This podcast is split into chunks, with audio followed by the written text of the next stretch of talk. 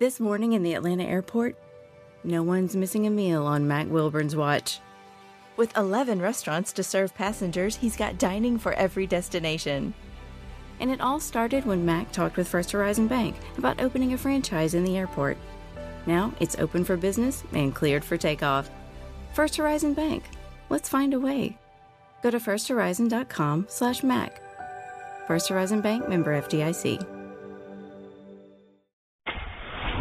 Welcome to Next on the Tee with Chris Mascaro, where PGA and LPGA players, legends, and the top instructors in the game share their insights and playing lessons. Join Chris every Tuesday night as he talks with the greats of the game. Tonight's show is sponsored by TaylorMade Golf, the PGA Tour Superstore, Golf Pride, 2 Under, XXIO, Sun Mountain Golf Bags, Finn Scooters, making the game more fun, Bionic Gloves, and the McLemore Club. Experience life above the clouds. Now, here's your host, Chris Mascaro.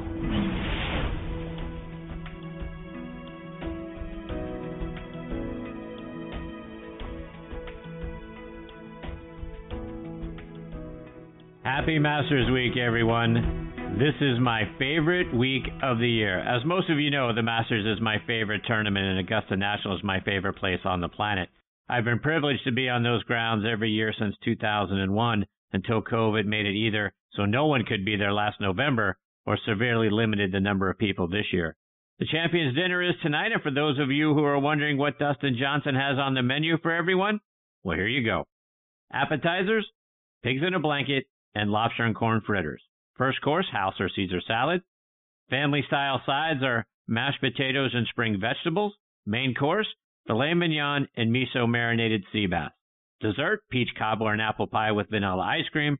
So there you go. Now you know what to go and buy at the grocery store. And get yourself some cutouts, right, of Jack Nicklaus, Gary Player, Fred Couples, Nick Faldo, and the rest of the past champions like the ones we've been seeing at stadiums over the last year. Put those around your dining room table Pipe in some conversational background noise, and it's going to be like you're there. Good evening, folks, and thank you for tuning in to Next on the Tee. I'm your host, Chris Mascaro, and tonight I'm excited to share some of my favorite guests with you. And first up is going to be 2011 U.S. Senior Open champion Olin Browne. Olin's gotten off to a great start on the Champions Tour this season, finished tied for 11th at the Cologuard Classic a few weeks ago, so we're certainly going to talk about that. Plus, the next tournament up for them is the Chubb Classic in Naples, Florida, a place he's had some success in the past, finishing tied for second back in 2019. We'll talk about that. Plus, we'll get more of his memories of playing in the Masters tournament. Looking forward to having Olin with me. He'll join me in just a few minutes. Following him, I'm going to get a return visit from Matthew Laurance. Matthew is the host of Backspin Golf, which you can hear on ESPN Radio in Lexington, Kentucky, or by going online and streaming the show at WLXG.com. It's live Sunday morning starting at 8.03 a.m. Eastern Time. Matthew was also in a number of movies and TV shows during his acting days, in particular, one of my all time favorite movies, Eddie and the Cruisers. Matthew went to Augusta National for the first time a couple of years ago, his first and only time on the property, so I certainly want to get his thoughts and memories of that, plus his thoughts on who in the field is going to be on top of the leaderboard come late Sunday afternoon. Looking forward to having Matthew as part of the show. He'll join me in about 25 minutes. Then we're going to round out tonight's show with a visit from one of the legends of broadcasting, Mr. Ben Wright. We're going to take a walk down memory lane with him and the masters that he covered for all those years with CBS. We'll talk about, in particular, what went on behind the scenes in preparing for those broadcasts, his memories of working with legendary executive producer Frank Chirkinian. We're going to ask him about whether they were coached by Augusta National on the types of comments that they could use and what was appropriate and what was inappropriate for them to say during those broadcasts. In particular, in light of broadcasters like Jack Whitaker and Gary McCord being removed from their broadcast team for references that they made. Really looking forward to having Mr. Wright back with me. He'll join me about 50 minutes from now. So there you have it, folks. More great stories, tips, and information are coming your way tonight on this edition of Next on the Tee. And thank you so much for tuning in and taking the journey with me tonight. Before we get started, I want to remind you about our friends over at the McLemore, which is a wonderful community resort and golf course just 35 minutes outside of Chattanooga, Tennessee, up on Lookout Mountain. Folks, go online to the McLemore.com and check out what a wonderful golf course and other amenities they have up there. Their state of the art clubhouse and bar opened up last fall. You've got to see this place, folks, to believe how great it is. The golf course is co designed by our good friends Bill Bergin and Rees Jones, and our friend and PGA Tour caddy Kip Henley said, outside of Pebble Beach, it's the most beautiful 18th hole he's ever seen. And Golf Digest agreed, naming it the best finishing hole in America since 2000. Folks, go online to themclemore.com to see for yourself how wonderful and beautiful that place is. I also want to give a shout out to our friends over at 2 Under. 2 Under men's performance briefs are the official underwear of the 2021 U.S. Ryder Cup team, the captain and all vice captains. They are worn by more than 30 players on the PGA and Champions Tour. They are also worn by over 70 NCAA Division I colleges and 17 NFL teams. The Joey Pouch technology provides the ultimate male asset management, delivering maximum comfort, fit, and performance from the golf course to the boardroom to the bedroom. Find these 200 performance men's briefs in over 4,000 golf pro shops nationwide, all Scheels sports stores, PGA Tour Superstore, Golf Galaxy, and other fine retailers near you. Go online to 2under.com. That's the number 2, U-N-D-R.com. 2 under performance in your pants. Use code on the T20 for a 20% discount at checkouts. Not valid on items already on sale or NCAA licensed briefs. And folks, this segment of the show is sponsored by our friends over at TaylorMade and their TaylorMade TP5 and TP5X golf balls. High draw? Check. Low fade? Check. Bump and run? Out of the sand or flop shot? Check, check, and check. No matter what shot you need to pull off, there's one ball that's better for them all, and that's the all new TP5 and TP5X from TaylorMade. With a newly designed dimple pattern that decreases drag and increases lift, it's the number one ball in golf no matter the shot. So whether you need to hit it over the trees, under, or even through them, hit TP5 and TP5X, the one ball designed to handle it all. Check them out online at TaylorMadeGolf.com for more information. All right, now back with me, and I'm honored to say this. Making his ninth appearance with me here on Next on the Tee is Olin Browne. Let me remind you about Olin's background. He's from Washington, D.C., played his college golf out at Occidental College in L.A., joined the golf team as a sophomore and gradually moved up to be their number one player. He was named first team all conference, that's all SCIAC golfer in 1980 and 1982. And he was inducted into their Golf Hall of Fame in 1997. And their golf annual MVP award is now named in his honor. He turned pro in 1984. He won four times out on the Korn Ferry Tour, twice in 1991 and once in 93 and once in 96. He won three times out on the regular tour, out at the Greater Hartford Open in 1998. He also won the 1999 Colonial and the 2005 Deutsche Bank Championship. In 2005, he won the PGA Tour Comeback Player of the Year award. Over the course of his playing career, he's had five wins, 48 top 10 finishes, and 110 top 25s. Included in those five wins are two so far out on the Champions Tour, including the 2011 U.S. Senior Open, and the 2015 Greater Gwinnett Championship here in Atlanta. He's gotten off to a hot start so far on the Champions Tour this season with a tie for 11th in their last event, the Cologuard Classic back in February. I'm rooting hard for him every week, and I'm very thrilled he is back with me again tonight here on Next on the Tee. Hey, Olin, how are you, my friend? Chris, you take a breath, man. It's amazing how you do that. uh, thanks for such a nice intro. Great to be back with you. How are you, my friend? What's been going on with you? What's up with this layoff? I don't understand. What's going on in the Champions uh, Tour schedule? I'm trying to recover from not doing anything for six weeks. It's awful. You know, I mean, we had, a, had an awfully slow start to the season. I uh, I got a nice invitation, late invitation to uh, Hualalai, and then we had well, so we played our last event in, in uh, November. Then then the the the next event or first event of the year was the third week of January. Then we had a month off, went out on and played for a week, and we've had six weeks off. So uh, just getting ready to gear up again, going to uh, Chubb next week uh, in Naples, and then then we get a nice run. We get a week off again, believe it or not, like we need it. And then it's in Insperity, and then uh, Birmingham for the tradition, and then uh, up to uh, Atlanta for Mitsubishi, which is uh, it was a nice start to the year. Why all the layoffs though? It, might, it seems like a lot of start and stops here uh, over the last several months. It, it seems sort of odd. Is there a reason behind that? Is that just how it seemed to work out? Well, I mean, we we uh, we tend to have a fairly slow start to the season anyway, but due to COVID considerations, we've you know lost a couple of tournaments this year and have shuffled a couple of others around to try and accommodate sponsors and fans and so forth.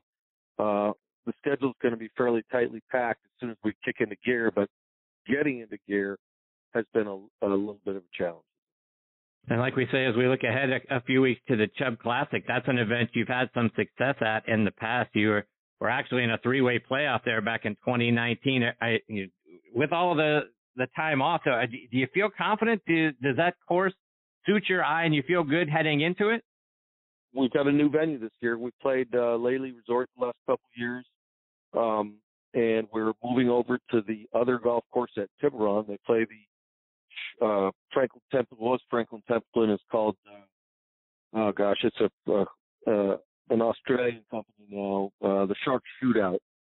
Uh, at the at they're both Greg Norman designs, but but they have 36 holes there, and uh, we're playing the other golf course. So uh, I haven't seen it. I've heard great things about it. I really I like Greg Norman uh, design golf courses, and I'm looking forward to going over.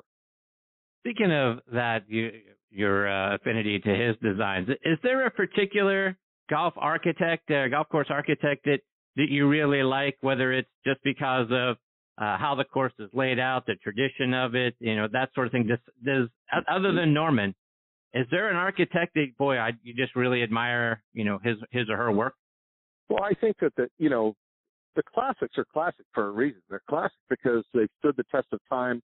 There's history. There's uh, they're they're on prime pieces of property, and so you, you know you look at you know the course is designed by Harry Colt and Alister MacKenzie and Donald Ross and uh, C.B. Macdonald and people like that, um, Devereux Emmet, and uh, they're just tend to gravitate towards the older school style of play. Um, shot values had such a such a they were such importance. Uh, the the game has kind of leaving some of those courses behind, and that may be a conversation for another another show. But uh, yeah, I I tend to really love the old school. You know, I mean, I love Pebble Beach, and Cypress Point, and Seminole, Pinehurst Number Two, and uh, there, there's so many great old courses. On the other hand, you know, Ben Crenshaw, Gil Hanse, but Coore and Crenshaw, Gil Hanse, they they do great work nowadays too. So there are definitely courses for eras. It's like cars, you know. I mean, I'm not a car guy, but a 55 Corvette looks pretty good. Indeed. So let, let's take that last comment and, and, go with it a little bit. Shot values and the artistic uh, piece of golf. It seems like we're losing some of that. The technology obviously is playing into it. The ball goes straighter than it, it ever has, goes further and straighter. The, the equipment is allowing that to happen as well. Um, I think some of the concern about te- the technology is how far the golf ball flies and are we going to need to lengthen courses and is it going to make some uh, you know out of date and, and no longer relevant? So there's that. The, the other part of that is the artistic value and what you have to do and how you have to shape shots and you know some some holes you know require you to go left to right or right to left and you've got to get get creative out there. I think we're losing some of that as well. Thoughts well i mean uh, but it's hard to argue that, you know. But this is historical, right? It goes back to, you know, Babe Ruth had the home run record, and then Roger Maris broke it, but he broke it. He had eight more games to do it, and NFL season expanding to 17 games. Records are going to drop left and right. Major League Baseball dropped the mound because hitters couldn't hit. They dropped the mound. What was it, six or eight inches?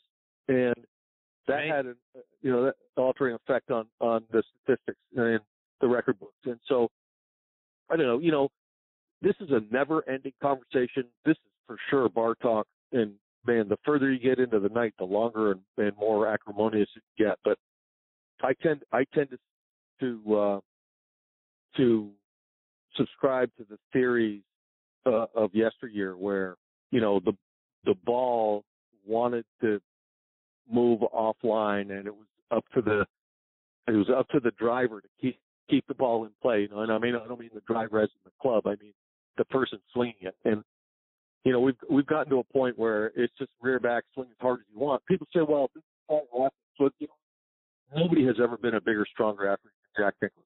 Nobody ever more athletic than Sam Snead. Nobody ever had more has ever had more speed than Ben Hogan. You know, it's it's an argument that's it's recency bias, and it's uh, you know it falls on deaf ears when you try and make that point. I mean, it's a lot like the conversation between who's the greatest player of all. Is it Jack Nicklaus? Is it Ben Hogan? Is it Tiger Woods? You know, certainly there's a lot more coverage lately, and you would have a whole host of people who would argue that Tiger Woods is the greatest player of all time. You know, and then you have people, especially from that era, who would say that Jack Nicklaus is. And then you go before Jack and you say, well, Ben, nobody ever played better golf than Ben Hogan. And yet Byron Nelson is a guy who won more tournaments in a single season than any other player in history. So, I mean, this is this is eternal conversation and eternal back and forth. But I, I love old school, old school golf, and I love the, the shot values of, you know, a balata ball and a 30 mile an hour wind, which modern players do not have to deal with. Yeah, and I just well, one last point on this, but it, it feels like the same thing is happening in golf that's happening in baseball. Right? I mean, baseball has become a home run strikeout game. There's no small ball. There's no, you know, when when I was you know younger and watching, you know, the Cardinals with all the stolen bases and you know that sort of thing, and uh, you know that era of Rickey Henderson and Omar Moreno and Tim Raines stealing a hundred bases and you know, the, the leadoff hitter getting on and the second place batter hitting behind them or laying down a bunt or all those sort of, you know, nuances of baseball. Now it's, you know, hitting 500 foot home runs or swinging hard three times and the ball didn't happen to get into the way, get in the way. And now I'm walking back to the dugout. I feel like the same thing is happening in golf. You know, now, you know, with Bryson hitting the ball, you know, 400 yards and that sort of thing and the ball goes straight. So, you know, there's, it's a bomb game, right? We we hear bomb and gouge all the time in golf. It just feels like it's losing some of the artistry and the creativity that courses required back in the day. Now you just hit it right over.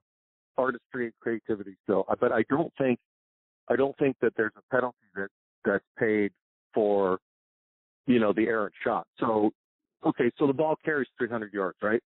But a ball, a ball that's designed not to travel offline travels 1% offline, 300 yards. It's 30 yards offline. You know, in the old days, that ball would have been spinning sideways and would have ended up 75 yards offline, which is, you know, you don't see flyers anymore. Uh, the, the distance control is much easier. In fact, guys are trying to figure out a way to apply spin to the shorter shots as opposed to take off spin. But, you know, your point about baseball, you know, the, the problem is is that is that we live in an era where everybody's trying to cater to the fans, right? Instead of attracting the fans for the beauty of the game. You know, to your point about about about moving a guy over with a bunt, t- taking pitchers out of the game and having um, designated hitters now throughout baseball, we lose an important strategic component to the game. But to your point, guys want to see a banger get up and launch one over the fence. You know, the short porch I guess it used to be the short porch in Yankee Stadium or the Green Monster in Fenway, you know, and and uh, and that's really all anybody has any interest in, and, and and we're losing touch with with things that made the little things, the subtleties that made the game great. Have that happen to it, but it certainly feels like for those of us who have kind of straddled eras, that that it could be headed that direction. Oh, and getting back to golf, and I had the privilege of having Roger Chapman on the show last year. A wonderful guy, great champion. For those who aren't familiar with Roger, he won the Senior PGA Championship and the U.S. Senior Open in 2012, the year after Olin won it. And Olin, you guys got you know paired together, played together, I should say, at the at the Bass Pro Legends of Golf in 2019. What brought the two of you together? Uh, we like to drink wine he's a good man. Uh, I like Roger. We've had a lot of fun together. He's got he's got one of the nicest golf swings you'll ever see. He's a gentleman, uh, the proper English gentleman, and uh, just one of those kinds of people that easy to spend time with. And oh, and here we are. It's obviously Masters Week, so I'd, I'd like to get some of your memories of playing at Augusta National. You played in the tournament a few times, I believe the first time being in 1998. But what do you remember about turning off Washington Road and driving up Magnolia Lane for the first time? Well, I heard you say in your intro that it's your favorite week of the year golf wise, and I, I think that's true for a lot of people. I mean, Augusta National is the only course that hosts a major every single year. You know, you, you come off Washington Road, uh, which is a typical kind of like boulevard in the South. And there are hotels, there are waffle houses, there are merchant stores and so forth. And you pull into Magnolia Lane. It's a very small sign with pillars, and you walk in or you drive down the road, and it's like uh, if you're a golfer, it's almost like a spiritual experience. It's an incredible uh, rush the first time you do it, and you see this beautiful white clapboard, understated clubhouse. You walk in, everybody there is so uh, welcoming and um, excited for the event. You walk into the clubhouse and you walk out the other side, and instead of being at ground level, you're looking down at the golf course. Everything is below the level of the clubhouse. I mean, literally every single hole, and uh, it just catches you off guard because you come in on a flat main drag, and you find out when you go through the clubhouse that you're on top of a hill, and then you know the first thing that hits you is is a blast from wisteria growing in the trees that are located right next to the clubhouse. There's an enormous oak tree right behind, and a putting green, and then there's first tee that goes perpendicular to the clubhouse to the right, uh, and then the ninth hole comes right back just below that, and then of course 10 tee is over to the left, and you can see seven green in the distance. And from the top of that hill, you can see a piece of almost every hole on the golf course. It's just an unbelievable place. And the first time that you go there uh, is something that, that as a player you never forget. How did you go about learning the golf course and those greens the first time you played there? Well, it's like trying to cram for a calculus test in one night. I mean, it's not going to happen. You know, you get there, first of all, you're overwhelmed. It's sensory overload because it doesn't matter how much you've gone there. Uh, and one of the little perks about Augusta and the Masters is that everybody who qualifies is invited as a member up until as soon as the golf course opens. You, you can go there and practice as many times as you want. And the problem with that is that you know it opens in November. Uh, in November and December and January, February, the place is it's cold and and the air is heavy and the course plays forever and the greens have not near the speed that they do in the tournament. The grass is a little longer in the fairway, so while you can actually walk on the ground, and get a feel for it underfoot, you can't get any any clue what it's going to play like tournament day. For that matter, it changes from Wednesday of tournament week to Thursday morning, and God help you from Thursday morning to Sunday afternoon. I mean, the the course has a, a it's got you know it's like multi personality, and uh, it's just one of those kinds of places. And, and by the way, the Masters Committee they have a very firm on what they on what they present and what they want to present and the challenges that they want to offer the players. And it, it's it's got so many faces and so many moods that uh, there's no way that you could possibly prepare properly the first time that you walk through the doors and onto the grounds. You made the cut there in '99, but the final round, and I don't recall it, but the final round must have been brutal. I mean, guys were shooting 77, 78, 81, 83. What was that final round like? Well, it's automatic. I mean, you're going to shoot 80 one day there. I mean, if you're, you know, if you're just a little bit off, the greens are at such speeds and the texture of the greens, they're so firm. I mean, the first year that I, that I played there was 1998 and the first round we had wind gusts in the mid 50s, which made it wow. almost impossible to figure out where it was coming from because they swirl, how hard it was blowing. I mean, you could have like number 12, we get to number 12. I remember Jay Haas played in the group right in front of me and there was a little bit of a backup as you might imagine. And he backed off his shot two or three times and then hit a shot after watching the first ball in the group go over the green. He hit the green and the look of relief on his face was just extraordinary. There was no joy in it. He was just thrilled that he got it on green grass. And then the next guy hit it in the water. And so there, there's so many, there's so much variety and variations to what happens in a given round on that golf course. Um, and it takes, it takes years really to learn how to play it properly. But, um, the, golf course is is is one of those unique places in golf, uh, and there are only a handful of them that are so iconic that that you know they resonate with every golfer. The old course at St Andrews, Pebble Beach, Augusta National, uh, to name just a few. You know, the, and we don't see great championships at places more like Cypress Point or Seminole or Pine Valley, but you know they've been part of the history of the game and Shell's wonderful world of golf and other championships so forth. But to have the same championship every single year and the opening major of the year every single year, at a golf course like Augusta. Everybody, you, you know what, where the putts break without having played a practice round because as a fan, we've all been watching it for however long we've been a fan of golf. And I think it's great that, you know, for years and years, we couldn't see the front nine. Nothing ever shown until the back nine. And now we can see all of the golf course. And it's just magnificent in its presentation. Just to take that last comment or a, comment you made a moment ago, the the swirling wind. For all of us that have dreamed one day of standing on the 12th tee and trying to hit that golf shot, how do you gauge the wind? Because to your point, it swirls in there, and and we've all seen examples of the flag blowing one way on 11, but a different way on 12. How do you try to figure out which club to pull? Well, you know, it's really funny because it's. It's called the Amen Corner for a reason. It's in a corner, uh, and it wasn't who, who, who coined it. Uh, I, I could be mistaken, but it was somebody like that.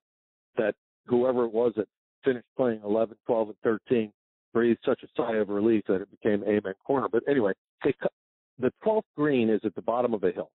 So 10 is a really downhill dogleg. 11 is also downhill. And then 12 is a the tee is adjacent to the 11th green and goes towards Augusta Country Club. And then at that point, the players make a 180 degree turn and come back and play 13 tee shots. And so it's at a point in the golf course, the bottom of a hill. You have got 100 plus foot pine trees everywhere. You got the wind that whips down an open hole on 13, hits the trees behind the green, then comes back on the players on 12 on the tee shot and back up the hill on 11. Conversely, if it's downwind, exact opposite. You know, bangs against the trees and turns around and comes with the players on 13. So I think it was Ben Hogan who said he never pulled the trigger on 12 team until he felt the wind on his left cheek, whatever it is, whatever the lore is, I don't know. You know, those things get lost in translation, but it's one of those kind of things where, you know, you start thinking about the tee shot on 12 while you're worried about hitting the green on 11. It's an incredibly difficult shot. And you just, it's one of those kinds of holes. It's 55 yards. It's, you know, you could practically throw a baseball from the tee to the green. It's one of those kind of holes that just get, gives you the willies. It's short. The green is not very deep.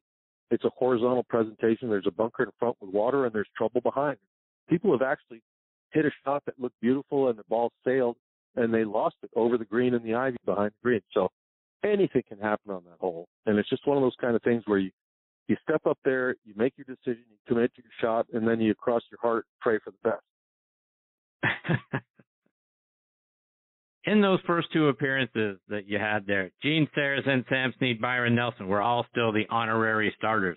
You sneak out there and watch them hit that shot? Does a one-legged duck swim in a circle? Hell yes. I love your analogy. So the first year, the first year that I was there, I brought my son inside the clubhouse, and Gene Sarazen was sitting there in his green jacket and his plus fours. And I walked up to him, Sarazen, my name is Olin Browne first time I've ever been invited to Augusta National. I just wanted to shake your hand, tell you what, an honor it is to meet you. My son, this would have been in 1998, would have been nine years old going to turn 10. And I looked at him and he was an avid golfer at that time. My son loved golf. He's a young professional now, played on the Korn Ferry. He's trying to work his way up. And I said, Oh, do you know who this man is? And he looked at me, and of course, he was nine years old. He didn't have a clue. And I go, This is Gene Sarazen. He hit the most famous shot in the history of the Masters tournament. When he won the tournament, he held his second shot on the 15th hole. And my son just looked at him and goes, wow. So those are the kinds of experiences. Golf is a hand-me-down game, and it's a hand-me-down face-to-face around a table with a drink in your hand. It's not something that you can glean from a book. It's something from shaking a man like that, shaking his hand and looking him in the eye and having him say, nice to have you here, or very nice to meet you. And th- that's the beauty of this game, and it's why it's held in such reverence by the people who love it. And uh, I'm one of those people. Did you play in the par threes and have uh, Junior on the back? The first year, uh, we were playing in the par three, and Junior was actually shagging bunker shots right there uh, as we're warming up for Gary Player, and they blew the horn. Wow! And so you've never seen a longer face in your whole life. We got photographs of it right now, and he looks like he looks like his life had come to an end. And thankfully, I qualified. I won Hartford in in uh, '98 and, and was invited back, and we were able to play in the par three tournament. Played with John Huston and um, Paul Azinger.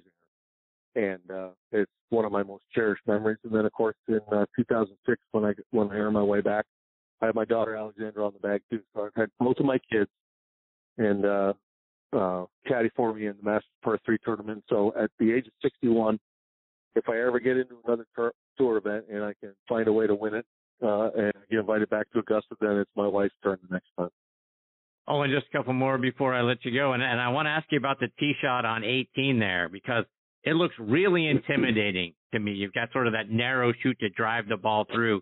Is that a tough tee shot for you guys, or is it easy because you're just going to hit straight up the, at the bunker? Well, it, it, it's shocking how narrow it is between the trees. I mean, uh, it, it, but first of all, these, you've got to see these Georgia pines to, in person to believe them. I mean, they're well over a 100 feet tall, and they crowd the fairway. So even if even if they're set back off the fairway, their limbs are encroaching, and so it, it is just an incredibly intimidating tee shot. Not to mention the fact it can change its personality from one day to the next. Uh, I remember the last time I was there in 06, I was regularly hitting six irons into the green, and then the weather conditions changed overnight, and the rains came in, and it played much, much longer and into the wind. Played with Ben Crenshaw on Saturday. Neither one of us could get home in two, and so wow. um, the the hole is really it's really intimidating. Not only do you have to hit a perfect tee shot line wise, but, but you better bust one out there so that you you know get a chance to get home too. Oh, and before I let you go, remind our listeners how they can stay up to date with all the great things you're doing and follow you on social media. Well, I'm on Twitter, uh, just Olin Browne. I do some TV work. I do my my uh, couple annual Christmas Caro uh, radio shows and a couple other podcasts, and uh, and uh, really have a good time every time we get a chance to visit. And I look forward to the next time we can do it. Ah, so do I. And just as a side note, folks, of all of the individual segments that that I cut up and put out on the on the website last year, the number one viewed Olin Browne. So thank you very much for that, O. What what what, what, were we talking about that that made everybody tune in? I mean, was it 8500 week? We talking about car racing? it was actually last fall when we were talking Masters, so we're right back in the same spot. I hope I get the same number of listens this time too. Olin, thank you so much, my friend. All the best to you and your family. Stay safe out there, and I'm looking forward to time number 10. Time number 10 on the way. Be well, Chris. Take care. Best to everybody. Thank you, Olin. That's the great Olin Browne, one of my absolute favorites, not only here on the show, but to watch him play golf. The guy's got a, a fantastic golf swing. Uh, his son, Olin Browne Jr., coming in right behind him. I'm rooting hard for that kid to, to get through. Uh, I know he's been out on the Mackenzie Tour, now on the Korn Ferry Tour. Hopefully, uh, we see him out on the PGA Tour soon. And boy, wouldn't that be something to see Olin Browne and Olin Browne Jr. playing in a Masters tournament with the mom on the bag. I wonder, I wonder which bag she'd choose, but it would be uh, a huge thrill, I know, for Olin. but it would be great to see that happen. All right, before I get to my next guest, Matthew Laurance, I want to give a shout out to a trio of our new sponsors, starting with our friends over at Squairz Golf. Are you like me, always considering new golf equipment? Maybe a new driver. I'll tell you what, let me reset your thinking because I discovered Squairz golf shoes. The patented Square Toe provides balance, stability, and a wider base for increased connection to the ground, effectively increasing your swing speed by 2.2 miles per hour, an average of 9 yards of distance. Independent tests prove it. That's right. It's proven in science. Go to squairz.com. That's S Q A I R Z com and get Squairz 30 day money back guarantee. Use promo code DISTANCE for $20 off. Remember, distance comes from swing speed, and swing speed comes from your connection to the ground. And folks, I wouldn't tell you about it if I didn't experience it for myself. I've never felt more stable in my golf swing, which allows me to swing faster and launch it further. Squairz, the distance golf shoe. I also want to give a shout out to another new sponsor, Bionic Gloves. Do what you do better with Bionic Gloves. Whether you're looking to own the golf greens, improve your workouts, or get your hands dirty in the garden, Bionic Gloves has you covered. Designed with a hand specialist, Bionic Gloves feature patented innovations that help improve your grip. The strategically placed anatomical relief pads also prevent calluses and blisters, while the web and motion zones allow for greater dexterity and flexibility.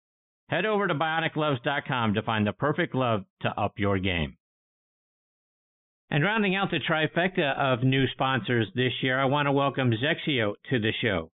In 2001, XXIO Srixon began making clubs for men and women, and they've improved those clubs every year since.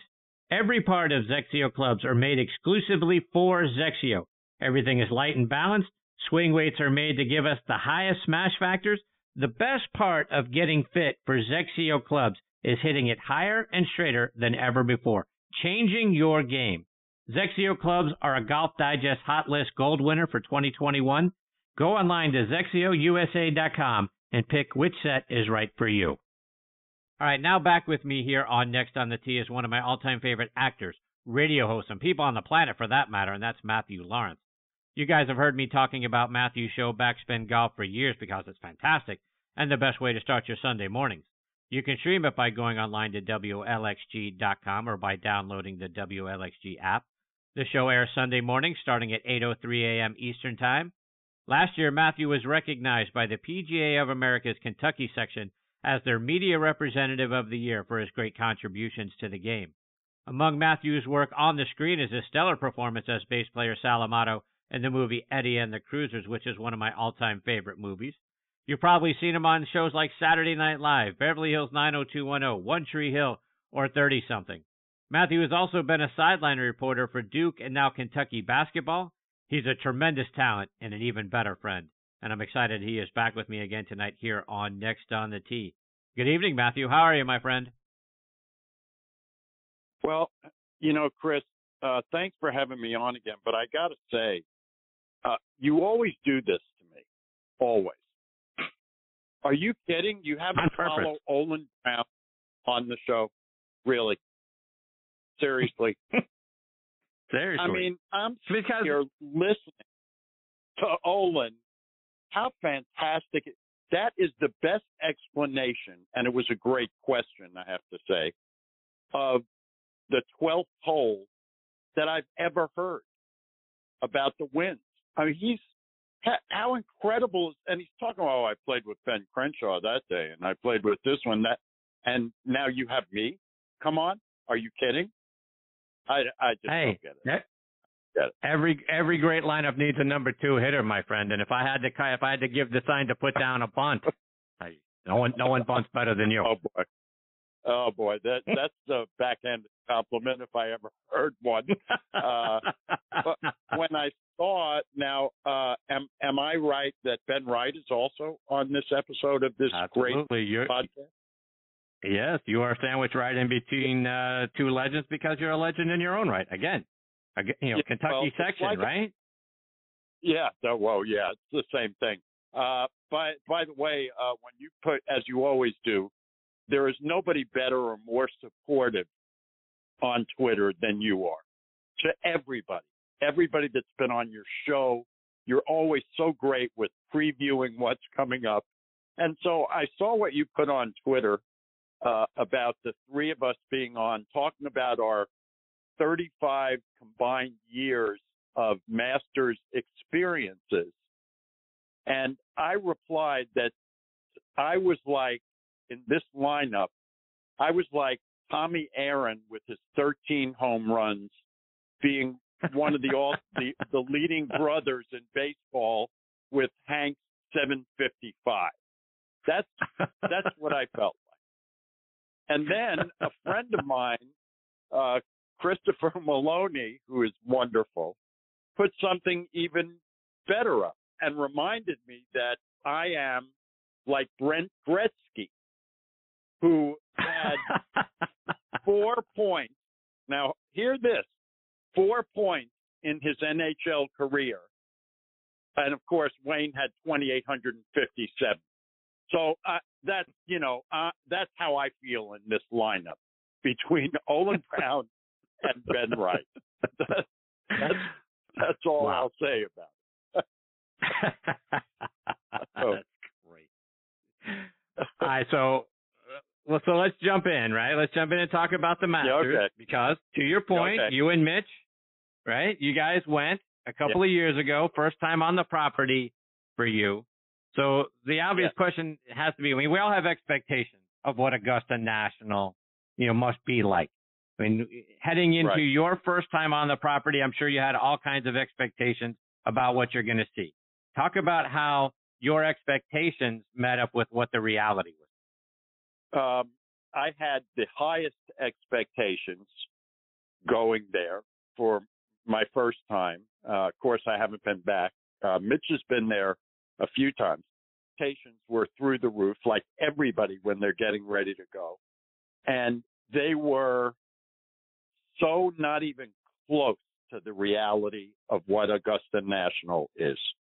As high as my expectations were, you think because you know, as I heard Olin say, we've been, I've been watching the Masters since you know for decades, and when you actually, I, I had butterflies in my stomach walking in onto the property, and then you get there, and every this is not I'm the king of hyperbole, but this is not hyperbole. Every second that you're there, you're in awe of something something around you, whether it's there is not a blade of grass out of place on the entire property.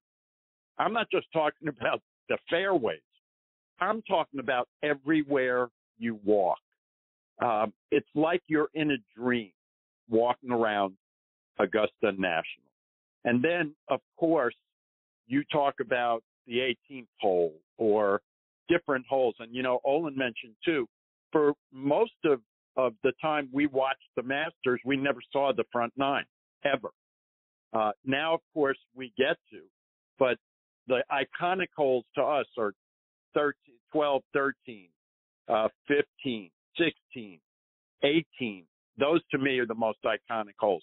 When you actually get to, I remember walking up to the 12th, behind the 12th tee there. It, it, it was, I can't even describe the feeling you have.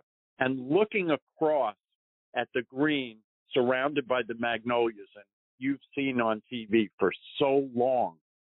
It, and it's even better than that. It's, it's just, it leaves you speechless. It, it really does. Speechless. And Matthew, you've told the story on this show and on your own show many times. You and Mitch didn't grow up golfers or golf fans. So at, at what point in your life did, you know, the Masters become a thing for you? You know, it's a good question, and if I weren't as old as I am, I could probably give you an answer, but I can't remember anything anymore. So uh, I'll I'll say I'll, I'll say uh, that's not good for a podcast, but I'll try. Um, I can tell you this: I can't. I don't have a memory of, you know, exactly when it was, but I do know that I remember watching my idol Seve Ballesteros. I think maybe right when I had started to play golf, or just be, I wasn't even playing golf, and I was so enamored with Seve about him. And the first time I saw him at Augusta playing in the Masters, I think that's where my love of the Masters really started. It was all about Seve to me. Uh, and his, his, when he won that jacket and stood on that eight, I get choked up. I, I always get choked up on your podcast, Chris. Always. Lord. Um, uh, that visual of him pumping his fist, the two of them when he won that first green jacket. I, you know, that's really where my love of the Masters started. I think.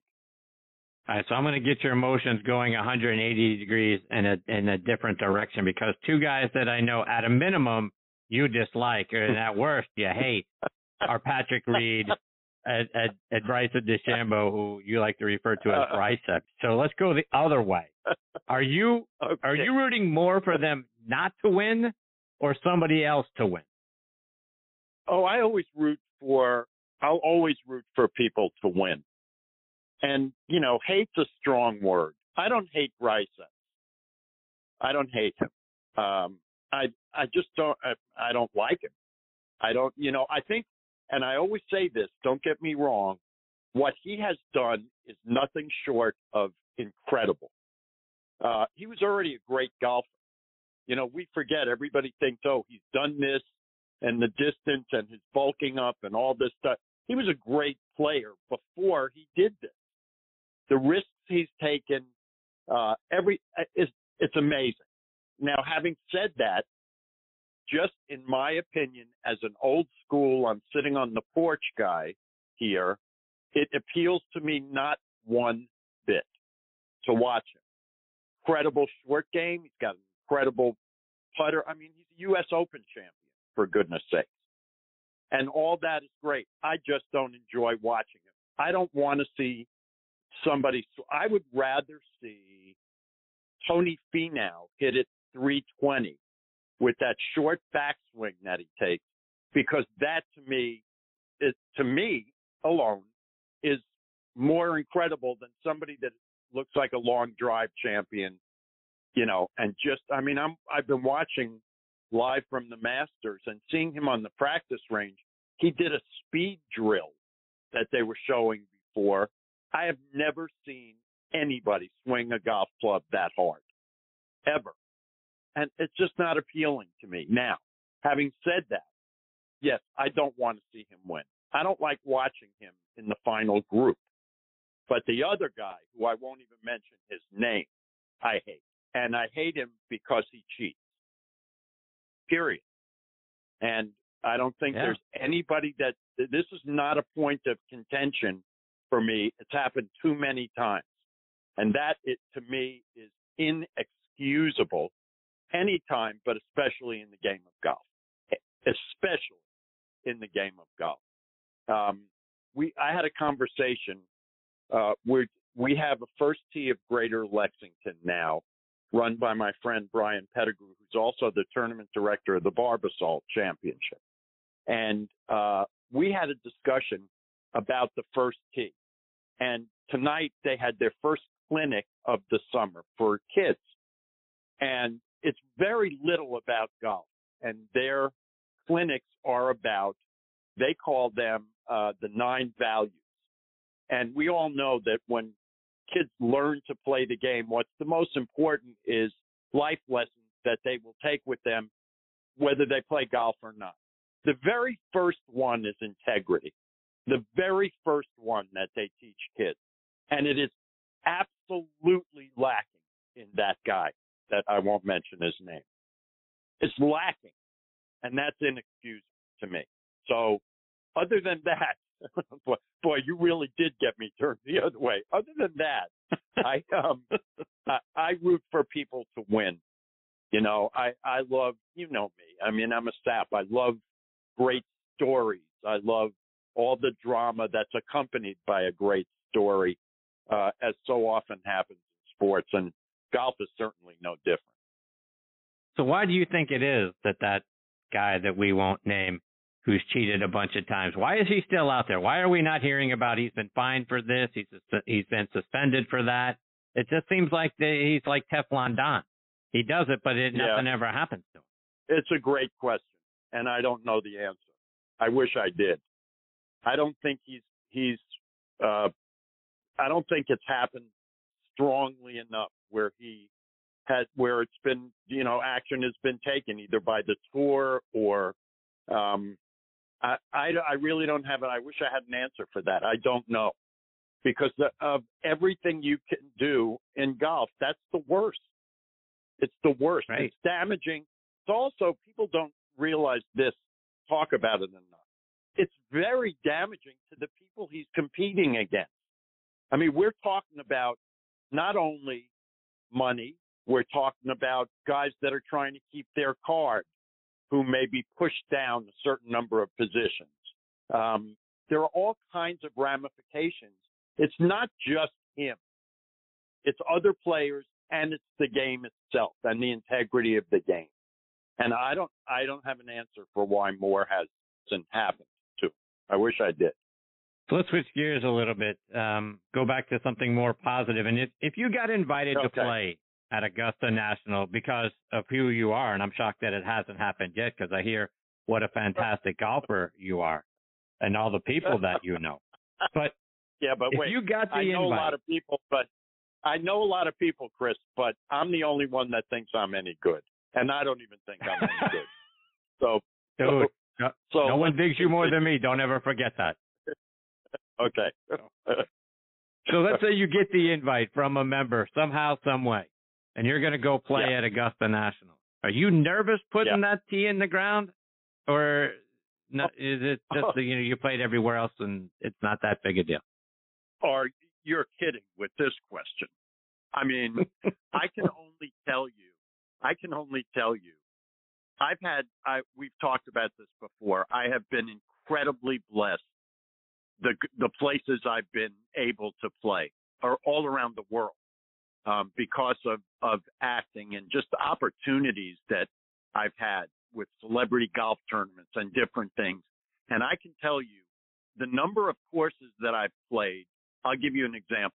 I was invited to a celebrity tournament in England, and uh, there were very few guys. I think there were 12 of us that were invited from America, and we went over there. And then the final day, of, we played at a place called the Mere, which is inland in outside Manchester, and it's Nick Faldo's favorite inland golf course. He says, and the guy that owned the Mere uh, was one of the wealthiest men in England and came, he was the sponsor of this golf tournament, came up to the, us and said, asked us if we would be able to stay an extra day.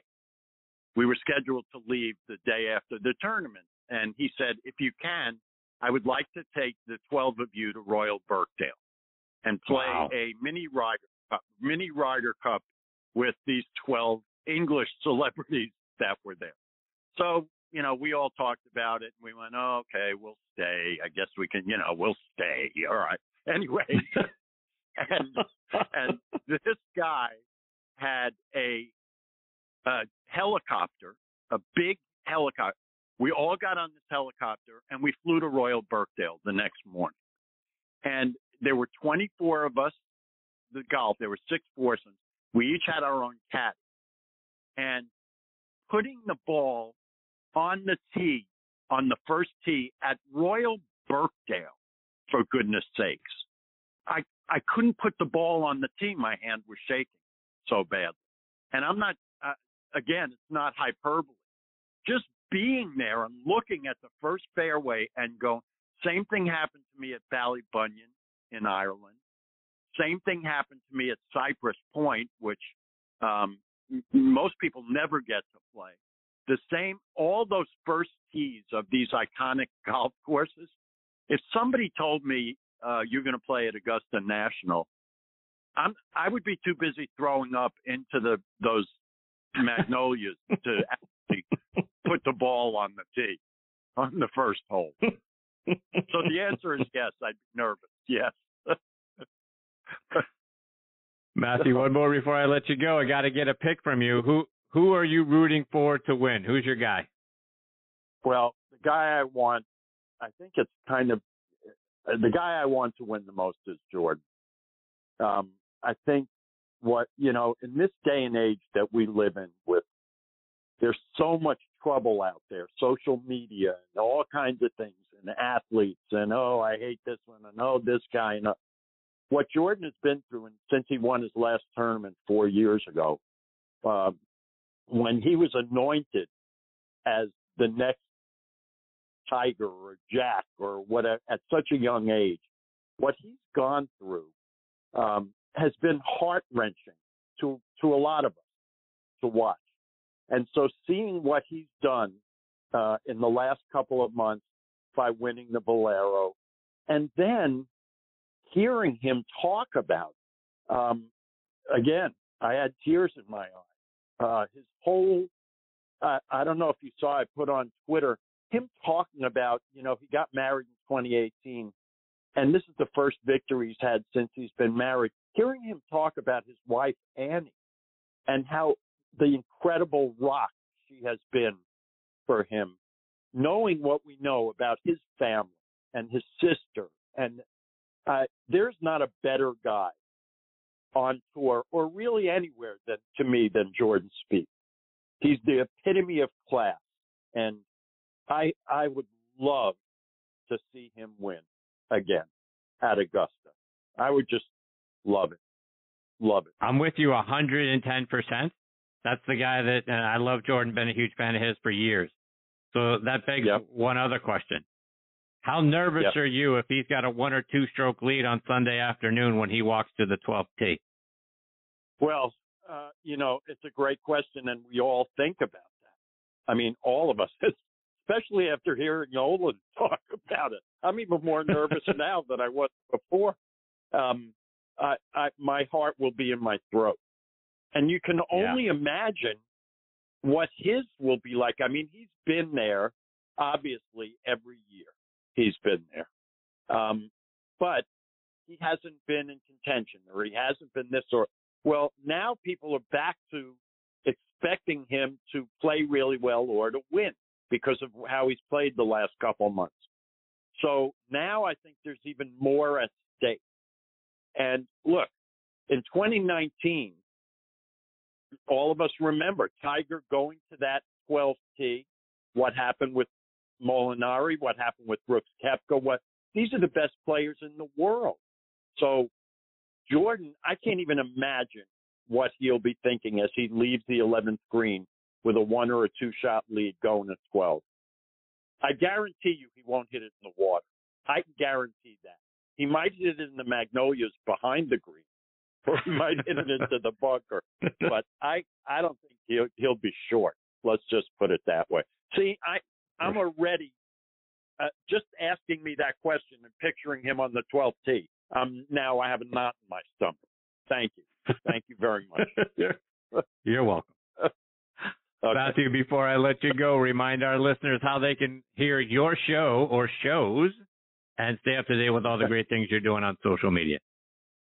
Well, you can follow me on Twitter. Uh, what's my Twitter account? At Real Lauro five, L A U R O, and the number five. Uh, Backspin Golf, as you said earlier, uh, WLXG.com, uh, either online or with the app. Or on Twitter, uh, you can follow me at ESPN Radio Lex. And again, I'll say, as I always do, there is nobody more supportive of all of us than you are every day and every week. And uh, as always, thanks. I'm always honored to be on on your show, especially when I'm sandwiched by those two peons. I mean, who I can't believe you have me on the show with Ben Wright and Olin Browne. Jeez, I mean, really, do better next time.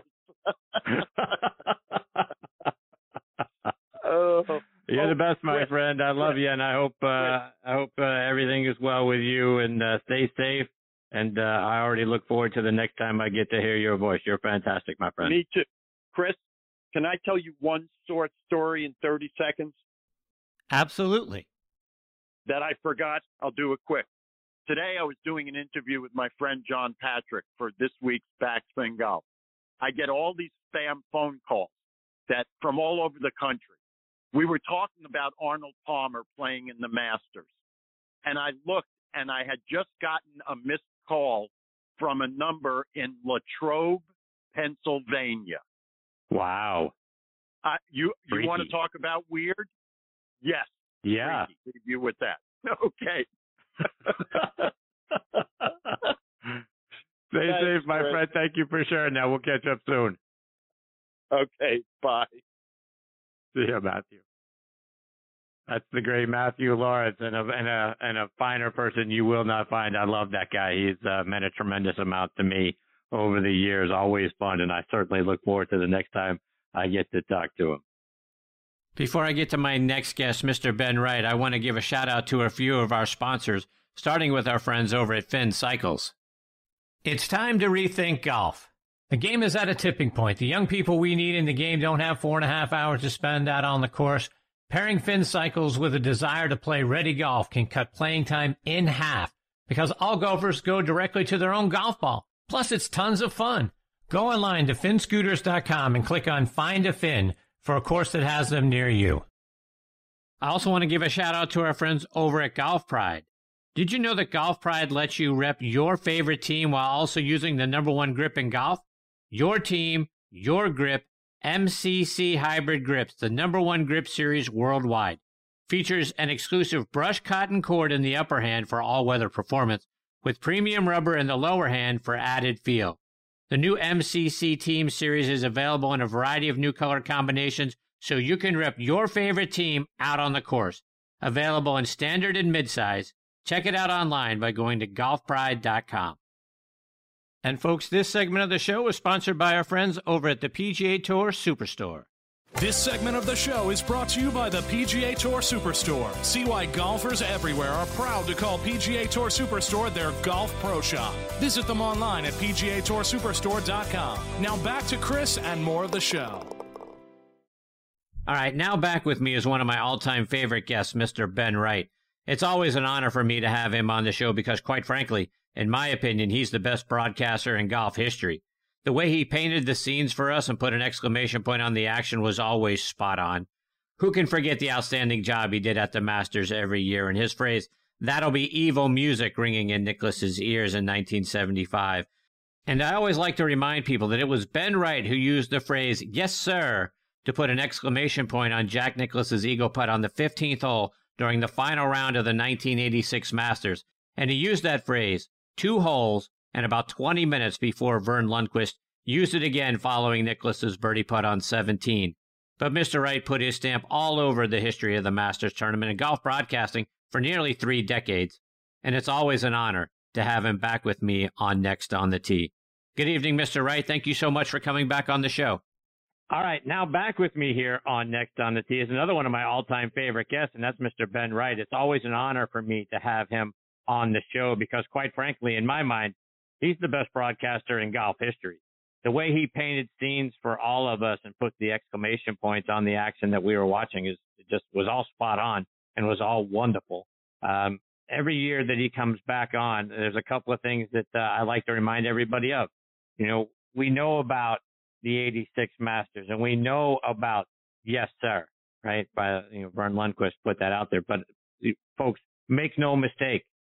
Mr. Ben Wright used that phrase to put an exclamation point on Jack Nicklaus's eagle putt on the 15th hole during the final round, and he did it 20 minutes before Verne Lundquist used it again when Nicklaus makes the birdie putt on 17.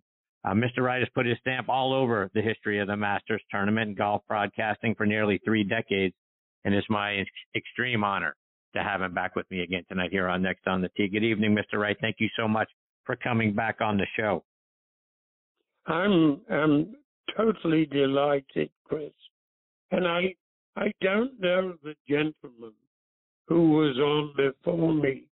I, he referred to me as a peon. I'm not sure what that means. it's Matthew Laurance, and I'll be glad to give you his phone number and address when we're done. Uh, anyhow, uh, I agree with a, a great deal of what he said. I was amazed. It was like I was talking. You know, he really hit a lot of nails on the head there, Chris. Uh, I, you know, we don't, we won't mention the the person who is a, a formidable cheat, and uh, I, I am, I am similarly upset that he's not being drummed out of the game by now. But, yeah. Uh, why know, do you think that is, Mr. Wright? How why is he allowed to get away with the things that he has gotten away with?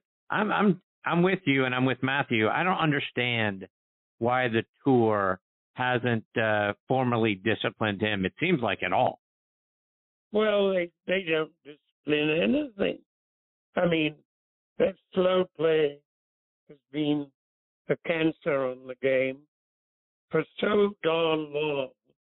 I mean, I was writing about slow play uh, when I went to see Bobby Jones on his deathbed, for God's sake, and that was 1971. And nothing has been done about it, Chris. Why do we expect them to do anything? It's, it's it is a total disgrace, however. You know, I happened to have seen the man in question when he was a student at Augusta And they played at Cliffs Valley.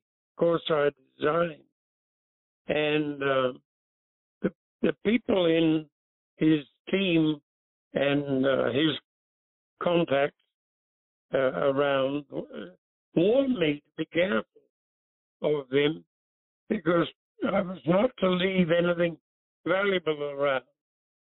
Um, you know, what a terrible indictment of a young man.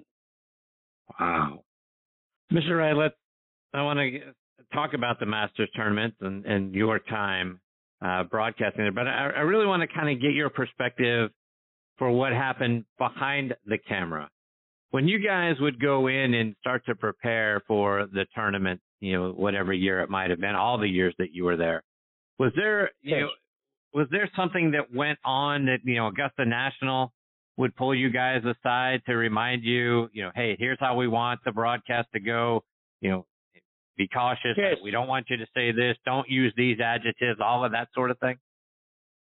Yes, we were summoned to a meeting. Um, in fact, in the butler cabin, and in my time, it was a gentleman from San Francisco, Bill Kerr, who was a stockbroker, and um, he uh, would tell us that we were not to mention money, we were not to mention the names of the celebrities connected with the tournament. So if you wanted to mention, like I did, Fuzzy Zoeller, before he won the Masters in 1979, had won uh, the Andy Williams, uh, you know, in San Diego. No, no, no. You had to say Fuzzy Zoeller won in San Diego earlier in the year. You couldn't mention those guys. They, you know, it it added to um, the pressure that you that you experienced there, and of course I got into a load of trouble uh, when I called Lee Elder the first black golfer to appear at Augusta National, having won the Houston Open the previous year. Um, I I called him the leading black golfer, and I was told, no, you've got to call him the leading golfer of his race, which was, you know, I thought splitting hairs to say the least. But you, you know, you had to realize this is a very special place, and they're going to keep it a special place. And in a certain way, now I look back on it and I think all power to them, you know.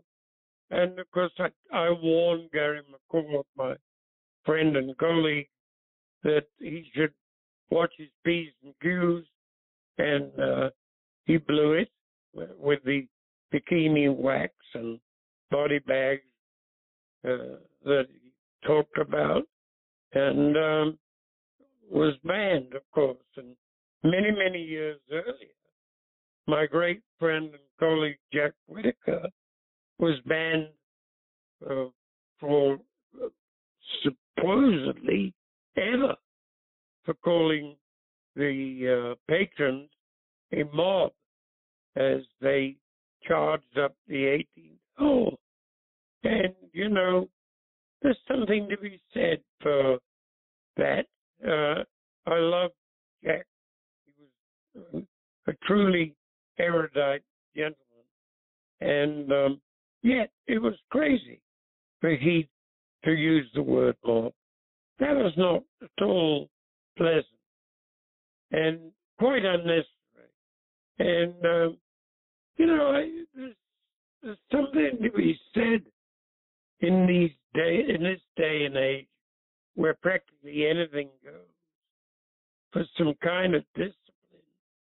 And um, I I applaud the masters for that. Mr. Ray, you mentioned Lee Elder, and we know you know he's joining Mr. Player and Mr. Nicklaus this year for the ceremonial tee shot. And as you mentioned, you the first African American player to play in the tournament, which uh, took place in 1975. but he did so in the face mm-hmm. of a lot of hostility and death threats. And you were obviously there, like you mentioned, a part of the broadcast team at that time. Was there a sense of apprehension in the air because of the threats against them and that something, you know, terrible could take place? No, I I honestly didn't feel it, Chris. I I felt the reverse. I felt that everybody felt it was only right and natural for a black man to appear in the event, and it was a long time coming. And no, I I never felt there was any danger whatsoever. In fact, the reverse. And Mr. Wright, I want to talk about your dear friend Frank Chirkinian, who you worked for for many years. And for those that don't know, Frank was the executive producer for CBS's golf coverage for almost 40 years. Talk about yeah. him and the expectations that he laid out for you and your peers when you guys were getting ready to broadcast an event like the Masters. He was so, the thing that obsessed Frank more than anything else was people talking too much. And he would say on literally hundreds of occasions, shut the something up and let it play. And, um, you know, when I first looked back and saw the last day of the 1986 Masters and Nicklaus's incredible triumph, I was watching in the home of a, a club pro from Connecticut, John No, John Bilski, a real good friend of mine, and he said to me, he sat me down with a glass of Malbec, uh, which his wife, who was a flight attendant, uh, used to come home from uh, Argentina fully equipped with all that, which I liked very much, and put me with this class, And he asked me afterwards, what was your first and lasting impression of this compared to today? And I said, John, the long periods of silence. And I can imagine uh, only too well how Frank would be saying, shut the something up and let it play. And that was the most extraordinary experience for me to hear so much silence, whereas today there's no silence at all. It's like a radio show for the blind, as I've said uh, many times, you know, but I, I really mean it. And Mr. Wright, I read a story that said he considered the exchanges between you on the 15th hole and Henry Longhurst on the 16th hole, particularly at the 75 Masters, as one of the best hmm. storytelling moments in sports television. He also told Sports Illustrated that the reason he hired experienced writers like you and Mr. Longhurst was to put the proper words to the pictures. He wanted storytellers, and you guys were both great at that. That's a heck of a compliment. Yes, it was a tremendous compliment. And um, uh, you know something? When you started talking about it, Chris, the hair stood out on the back of my neck when I remember that exchange with Henry, which was really uh, a lot of fun. Speaking of that, and, and uh, Matthew talked about this a little bit in the last segment. I think Olin touched on it as well. But for most people listening today, they don't remember but the television broadcast of the Masters didn't always include all four days, and it didn't even include all 18 holes and the final round. When CBS first started broadcasting the event, goes back to 1956. I mean, at that time, people only saw the last four holes. And I certainly remember the broadcast not starting until the back nine on Sunday. What do you remember about those early broadcasts before you know, we got to see what the whole golf course even looked like? Well, when I joined in uh, 1973, Tommy Aaron, yeah, um, we did six holes, the last six holes, and only on Saturday and Sunday. And we rehearsed Friday, and occasionally, Frank was uh, in a brutal kind of mood, we'd uh, rehearse Thursday as well. But it was two days and only six holes. And when I left, you know, after 1995 and Crenshaw, um, you, you know, it, it was all 18 holes, and I had um, the seventh hole, as a matter of fact, which I believe they've absolutely destroyed um, in trying to tiger proof or whatever you like to call the thing they've done. Um, they made a perfect drive and short iron into a perfectly imperfect drive and sometimes middle iron. I mean, sevens and sixes maybe. And uh, the, that is even even despite the incredible equipment that they're playing with today compared to what they were playing with in my early days. Persimmon and the Balata ball. And you could cut that Balata ball as easily as you could cut through a, a pat of butter. but you could shape it, Chris. You could shape it. That was the thing. There was so much more shot making ability from the point of view of shaping shots uh, to to deal with the situation at hand. It was a different game, and um, I I applaud in a funny kind of way Bryson DeChambeau, but I hope that he falls flat on his face. You know, because I think, uh, despite his incredible physical talent and his mental acuity, he's done more to destroy the game probably than anybody. Let's take that a, a, step further because it's one of the things that I was talking with Olin Browne at the top of the show about is the loss of the loss of artistry in the game. Trying yes. to be creative about how to hit a shot. Have have we lost the artistry and some of the beauty of the game by making the ball go straighter, further, and all that sort of thing? So you don't have to worry about trying to be creative with your shot. Totally. We've destroyed the game. The combination of people like DeChambeau and the manufacturers have destroyed the artistry of the game, as you call it, and, it's a total tragedy to me as an old fuddy duddy. But I did enjoy great shot making ability. And I, you know, it, it, that puts me in, um, in memory of uh, Bubba. I mean, there was a man who shaped shots when he won, but he's fallen on hard times. And uh, he's fallen on hard times because you don't need to do that. Just hit it as hard as you can. Swing it 200 miles an hour and then go find. I mean, DeChambeau at Winged Foot. I mean, it was ridiculous because he it, he didn't hit uh, half the fairways, but he was so strong, he just gouged it out of even the Winged Foot rough.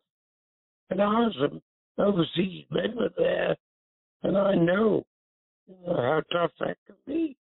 And I remember good friend Tony Jacklin um, in 19, ooh, doo, doo, doo, um, 74. He um, got tangled in the rough at the first hole at the U.S. Open of 1974 at Winged Foot. Took a seven and was no, no longer involved. You know, and uh, course DeChambeau would have just hacked it on the green, made power or birdie. Mr. I want to ask you about Clifford Roberts.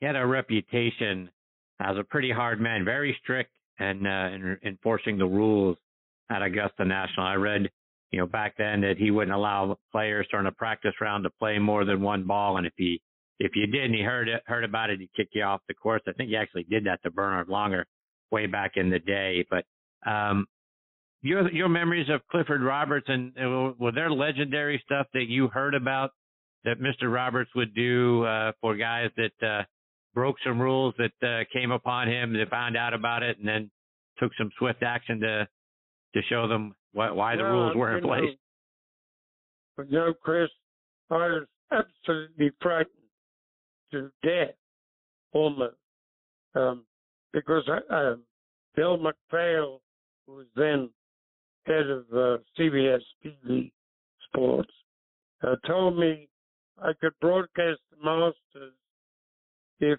uh, Clifford Roberts approved of me. And uh, I knew all the stories about Mr. Robertson. I never met him. And I was dragged down to his cottage, and I think I've told you the story before. He said, um, "You like tea, boy? Like most of you English?" And I said, "Yes, sir." And he made me drink tea. He said, "He said, uh, drink some tea out of Augusta National, fine as china." So I did. I burned myself. And he said, um, talk to me, boy. And I said, well, what would you like me to talk about, Mr. Roberts? He said, I don't care. Talk to me. And I started rambling on about my mediocre career. And he stopped me before two minutes were up and said, that's enough. And I thought I'd blown it. I thought I must have said something that angered him. And he said, You want to know why I stopped you so soon? And I said, Yes, sir, please. Uh, thinking I'd blown it. And he said, um, brought in a Scotsman last year called Bob Ferrier. His father was wee Bobby Ferrier, who played soccer for Scotland.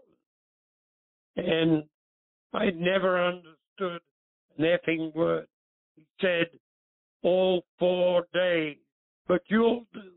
Have a good week. Wow. that's, that's, a great story. That's the end of that one. and I, I've got, I've got to tell you, Chris, I owe Mr. Roberts the greatest gratitude because he told uh, MacPhail after I'd made my debut at 14 in 73 that I should be moved to a more prominent position. And I had the 15th hole for the next 26 years. And so I can see nothing but um, total wonderful uh, perspicacity on Mr. Roberts' behalf. Mr. Wright, I want to get your thought on a on a couple of players heading into this year's tournament, starting with Rory McIlroy. Yes. We know that Rory's started working with Pete Cowan again, and but there's always a mountain of pressure on Rory to complete the career Grand Slam at Augusta National, and he certainly had had his problems trying to trying to do it. I mean, he has been right there the last several years. I mean, top tens and six of the last seven years. Is this the year that mm. that he gets it done, or does he still have too much work to do with his swing before he's going to be ready to that, win it? That's the question, really, isn't it, Chris? Whether Pete Cowan has worked his magic in such a short time. I very much doubt it. But I cannot credit McIlroy, who I love dearly, because he was once my caddy, and I I love the boy dearly. But why would he try and outdo DeChambeau? Why would he do that when he was a brilliant long driver? He didn't need to. He needed to be tightening up his game from a hundred yards in, and his putting, which is you know, it is that area of the game that has let him down, and uh, not his not his driving until he tried to to uh, beat the Shambo at his own game, which was totally ludicrous. But I think because he has very few expectations, he could do quite well.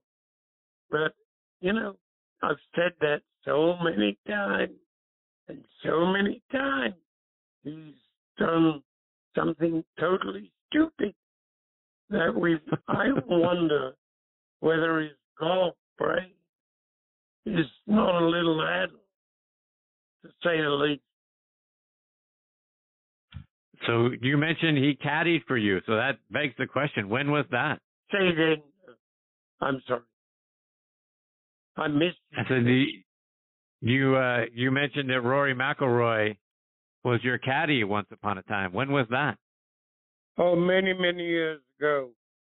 Um, I I showed up at Royal Portrush with a bunch of lovely American tourists, and we um, reported for duty uh, very early on Monday morning, and it was colder than the Arctic.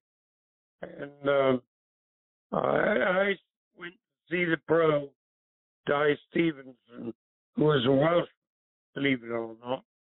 And I said, Dai, you got caddies for all my boys? And he said, Of course we have. And we got a special one for you. And of course, he summoned Rory McIlroy, who had just won the club championship uh, on the Saturday and Sunday with rounds of 70 and 71. And he shouted roars, and this little waif came in. And I said, Well, get yourself a pull cart, Sonny. And he said to me, There's no damn golf bag on this green earth, Mr. Wright. Give me yours. And I was amazed. And he was such a joy. He clubbed me and read every part. And I uh, finished with a birdie on the 18, the old 18th hole for 79, despite having started bogey, double bogey when I was still freezing. And uh, I shall never forget it. And I gave him a 50 pound note, which was strictly illegal, but um, he said he was going to take it home to his mom and dad because they had made so many sacrifices for him. And uh, I've loved him ever since. Just a couple more before I let you go, Mr. Wright. So, um, Lee Westwood is a guy that might be coming up on his best last chance to win a Masters or win a major for that matter. He's just a couple of weeks shy of turning 48 years old and he's played pretty well. A couple of second place finishes. I wish he would have um, sort of pressed the matter a couple of times instead of what appeared to be settling for second place. Your thoughts on Lee Westwood and his chances to win? Um, I I wouldn't put them very highly. Um, you know, okay, they they compare him to Nicklaus at the age of 46, but Nicklaus had already won. Goodness me, so many majors. Has won nothing. But uh, I, you know, I would dearly love for him to do it, but I really don't give him an, an, an, any chance at all. I think he can finish high, but I don't think he's going to be a Masters champion. So who do you who do you like? Who do you think is going to be fighting it out come uh, late uh, late Sunday afternoon? Well, I like Justin Thomas. I like obviously of like Dustin Johnson.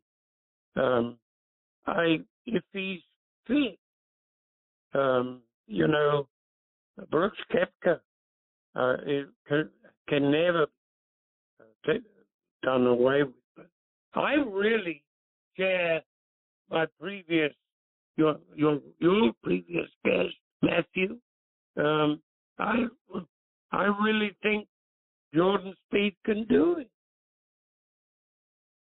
Well, I hope you're right because I'm I'm rooting hard for Jordan too.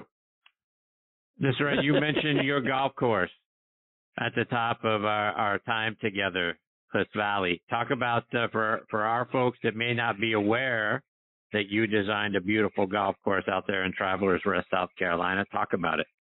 Well, you know, the good news is that I tried to make it user friendly, and it seems to have been successful in that respect because everybody loves it because it's easy to play and they want to come back time and again.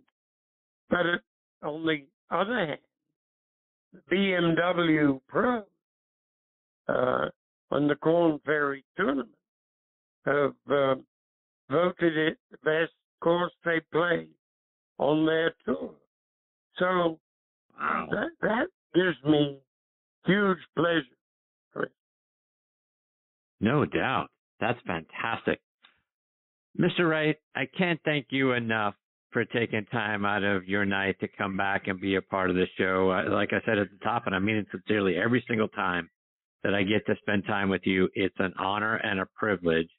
And uh, I certainly hope we get that same privilege again here again soon. Well, you better get it in pretty soon. You know, Chris, I'm 88 and a half, for God's sake. Anyhow, I know. Thank you so much for giving me the opportunity. And I love talking to you. It's uh, one of the rare pleasures in my doty. I thank you for that very much. It means a great deal to me, just like you do. Mr. Wright, take care. Stay safe up there. And uh, like I say, hopefully we get together again soon. Thank you very much indeed, Chris. Thank you, Mr. Wright. Folks, that's the great Ben Wright. And um, it just doesn't get any better than the show tonight, in, in my opinion. You know, Olin Browne, Matthew Laurance, Mr. Ben Wright. You want to talk about a guy that uh, spent years broadcasting, not just obviously at Augusta National, but but uh, golf tournaments, you know, week in and week out. Um, his stamp on the history of golf by the way that he painted that picture of Frank Chirkinian, you know, guiding the way a little bit. But it's Mr. Wright's knowledge. It's the way that he painted the pictures for us. And it was the way that he knew when to say something. And I guess like Mr. Chirkinian told him, when not to say something. But please make no mistake. Go back and watch the 86 Masters and go watch Jack Nicklaus make that putt on 15 for Eagle to get himself really in the in the forefront of that tournament. And then go start you know work your way backwards. I mean, the job he did in 78 when when his good friend Gary Player won, and again then obviously again in, in previous to that 74. But that 1975 call of the what to me is the greatest Masters ever. I mean, I, I you know I as you all know, I'm a huge Jack Nicklaus fan. I'm a huge Gary Player fan and their wins are the most significant personally to me. And so many of us obviously love what Jack did in 1986. But when you want to talk about a duel and what it was like back in 1975 with Tom, Tom Weiskopf and, and Johnny Miller, just it was a guy that just wouldn't go away. And the duel that, or not duel, but the, the, the, the battle that the three of them waged in that 1975 Masters, and the way that Mr. Wright And then Henry Longhurst called that, you know, those events on 15 when all, you know, all three of them came through. Unbelievable. Uh, even Augusta National, and you can go Google this or go look it up on YouTube. Even Augusta National ranks that uh, that uh, that call in 75 as one of the best in Masters history. And that's why Frank Chirkinian said what he did about you know about that call between he and uh, Henry Longhurst. So um, huge honor spend time with Ben Wright. He's a uh, he's a wonderful human being. For those of you that don't know him, um, I couldn't tell you how great that man is, and to uh, to be able to communicate with him off the air is uh, another tremendous privilege uh, that warms my heart every single time. Anytime that I have called or texted him, he has been as gracious and as kind as you would hope a legend in anything uh, would possibly be. Ben Wright lives up to the notion that you would hope that he would be like. You know, as a sort of semi broadcaster and, and, someone doing this podcast, um, when you first approach a gentleman like Ben Wright, it comes with a bit of trepidation because he's a legend. Uh, and how kind and how generous he has been to me over the years, unmatched. And uh, I couldn't be more thankful or privileged to have him as a part of this show as often as I have. And tonight was show number 19 that he's joined me. So huge thank you to him. All right, folks, time for me to put a bow on this episode of Next on the Tee. My sincere thanks again to Olin Browne, Matthew Laurance, and Ben Wright for joining me tonight. Please check out our website, nextonthetee.net, to keep up to date with what our guest schedule looks like. And scheduled to join me next week are our resident director of instruction, Tom Patry, Matthew's twin brother and another great friend of the show, Mitch Laurance, will be back, as will one of the top PGA professionals in the state of New Jersey and anywhere else for that matter, and that's long lost cousin John Mascari. So we're going to have a lot of fun next week. I hope you'll come back and be a part of the show with me. Folks, you can stream the show as a podcast on a number of great sites and apps like podcast.co, Apple Podcast, Google Podcast, Podbean, Spotify, iHeartRadio, Audio Boom, Player.fm, Folks, if you have a favorite podcasting site, just type in next on the Tee in the search bar. I'm pretty sure we're probably going to be on it. And if you enjoy this show, folks, please do me a favor and go online to podcastmagazine.com and vote for the show in their Hot 50 list. When you're on their site, click on Hot 50 at the top and you're going to get a drop down list and Hot 50 voting will come up and click on that and just type in the name of the show next on the Tee and my name, Chris Mascaro. I'd really appreciate your support. Folks, thanks again for choosing to listen to the show tonight. I really appreciate the fact that you continue to make Next on the Tee a part of your golfing content. Until next week, hit 'em straight, my friends.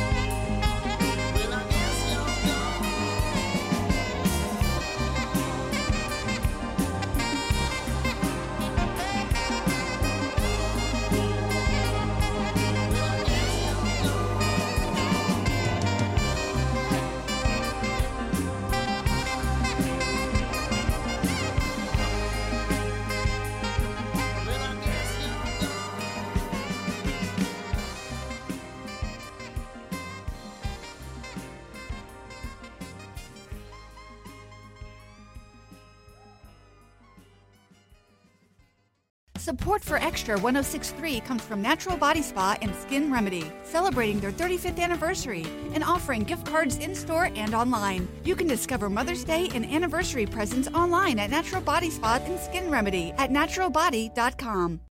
Spring is here and baseball is back.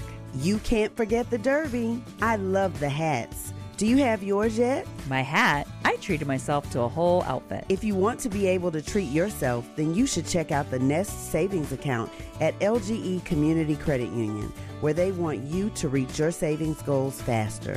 Take it from a pair of 680 The Fan wives. Head to lgeccu.org to find out what makes their team number one in Georgia. So, Robert, I want to thank you for your time. I just don't think you're the right person for this position. I don't understand. Was it something I said? Well, we did a background check on you and found some things of concern. If you're in charge of hiring for your company, you know how helpful a background screening can be. That's why companies that use Horizon background screening make smarter hiring decisions. Don't let the wrong hire put your company at risk. Get the real story on your candidates at horizonscreening.com. Horizonscreening.com.